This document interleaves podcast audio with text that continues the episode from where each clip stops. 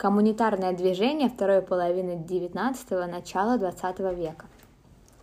С последней четверти XIX века в России по мировому примеру начали образовываться многочисленные коммуны, взявшие за основу принципы демократии и обычности имущества. У коммун не было единого идеологического базиса, а ключевые идеи рождались в жарких спорах. Но в каждом из поселений собирались активные люди, искавшие рецепт гармонического социального устройства, который в корне отличался бы от имперского диктата. В советское время коммуну на долгие десятилетия поглотила колхозная система. Источник текста – Шубин. Социализм. В России коммунитарное движение набрало силу в условиях поражения революционного движения в 1880-е годы. Штурм твердынь самодержавия, предпринятый народниками, не удался. Если нельзя изменить общество целиком, то можно попытаться изменить социальные условия для тех, кто желает экспериментировать на себе – Этическое требование добывать хлеб насущий собственными руками как нельзя лучше гармонировало с условиями эксперимента. Коммуны должны кормить себя сами и показать другим пример сочетания интеллектуальной жизни и физического труда. Если пример окажется удачным, мир изменится без всякого насилия. Коммуны в России возникали с разными целями. Идеи создания производственных ассоциаций и образцовых ферм была известна и по роману Чернышевского «Что делать», и по инициативам и шутинцев, а, прерванными властями в связи с покушением Караказова на Александра II в 1866 году. В конце 1860-х годов предпринимаются попытки создать фалангстерии на Северном Кавказе и Украине. Для участников хождения в народ середины 1800 70-х годов это были очаги революционной пропаганды. Разгромив их, правительство затем с недоверием относилось и к новой волне коммун, создававшихся с целью организации альтернативного образа жизни.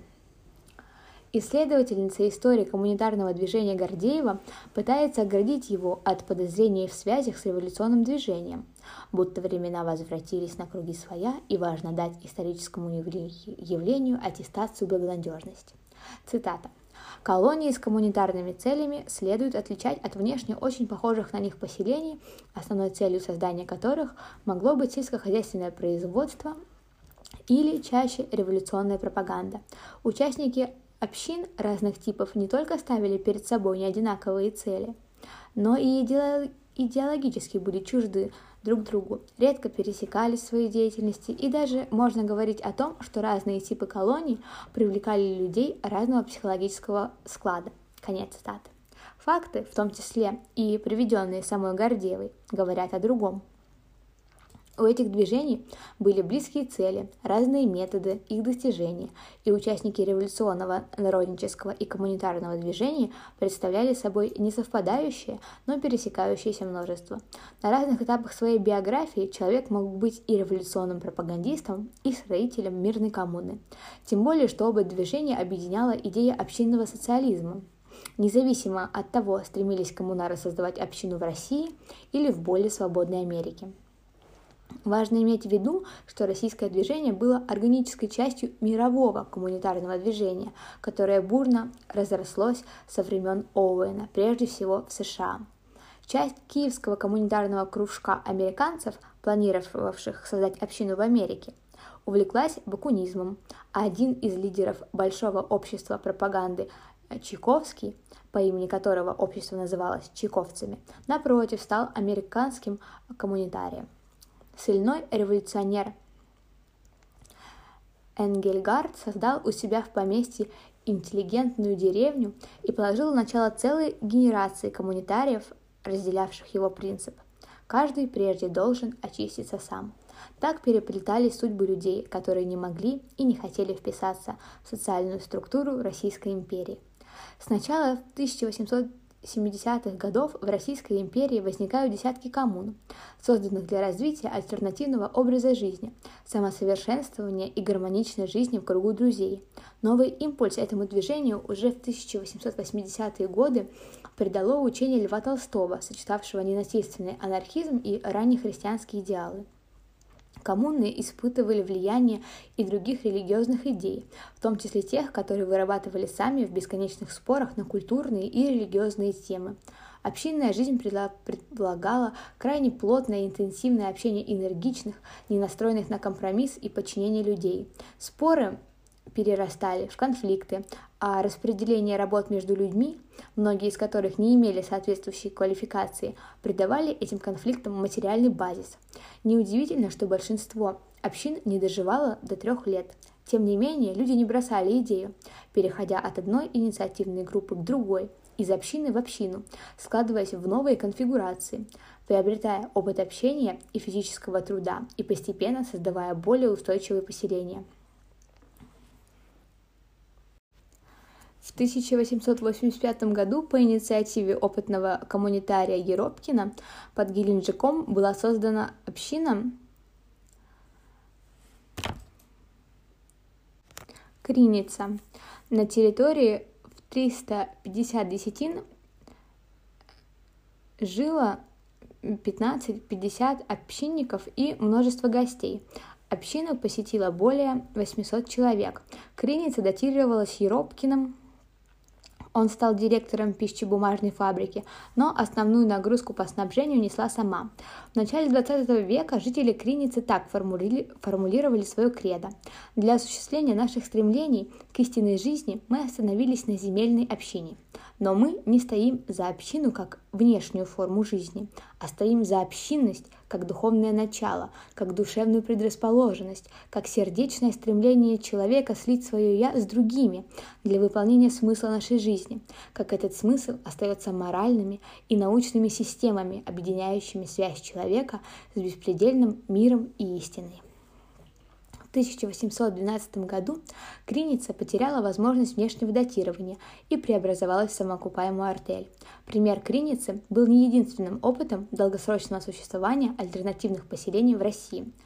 Э, замечу, что она начала свое существование в 1985 году, а закончила в 1912 году, то есть она просуществовала 15 плюс 12, почти 30 лет. Большинство российских коммун объединили такие принципы, принципы, как обычность имущества, демократия, решение основных вопросов собранием и назначение распорядителей, легко сменяемых по завершении соответствующих работ. Эти принципы, как мы видели, роднят российские коммуны с некоторыми американскими. История общин даже в большей степени, чем история государств, зависит от конкретных людей – их характеров, организационных способностей, терпимости, знания психологии и теории самоуправления. От участников процесса зависит не меньше, чем от системы. Индивидуальные порывы не могут быть сглажены инерцией социальных масс, а быстро вызывают реакцию окружающих, придавая развитию общины драматизм, динамизм и неустойчивость.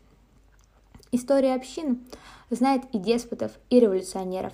Однако общины действовали как открытые сообщества, из которых можно было в любой момент эмигрировать. Некоторые общины создавали рядом сателлитные поселения, где можно было отдохнуть от надоевшего сообщества, а затем, уже скучая по друзьям и общинной суете, вернуться назад. Текучка кадров играла благотворную психологическую роль, разряжая обстановку, но дурно сказывалась на хозяйстве. В дела общин вмешивались и полиция, не верившая в благонадежность этих притонов, народников и толстовцев. Под давлением властей, иногда сопровождавшихся арестами, погибло несколько коммун. После революции 1917 года последовал короткий расцвет движения коммун. Эта идея стала официальной. Коммуны воспринимались коммунистами как первые шаги к неведомому новому обществу. Теперь коммуны создавали не только мирные толстовцы, но и анархокоммунисты, левые эсеры и большевики, близкие по взглядам к анархистам. Толстовцы также сближались с радикалами, ориентировавшимися на преобразование внешнего мира. Толстовские общины приняли в свой состав анархистов. Судьба коммун времен революции различна. Одни были уничтожены белые, другие превратились в государственные хозяйства и затем использовались как витрина колхозного движения. Коммуны, созданные анархистами, вычищались от политически активных элементов, хотя некоторые анархисты, формально отказавшись от своей политической идеологии, продолжали руководить коммунами и колхозами. Толстовские общины также получили в 1920-е годы новые возможности для развития, так как были избавлены от преследований по религиозному принципу. Их отличали широкие дискуссии на духовные темы, терпимость к образу жизни. В остальном это были типичные коммунистические общины, которые решали ставшие еще перед оинистами проблемы за счет духовных стимулов и небольших размеров коммун – 30-40 человек – позволявших обеспечить моральное давление на нарушителей дисциплины труда и альтруистической морали. Коммунары трудились денно и ночно, что обеспечивало экономическое преуспевание. Иногда каторжный труд вызывал протесты. Мы собрались здесь не для работы, а ради братской жизни. Это цитата была.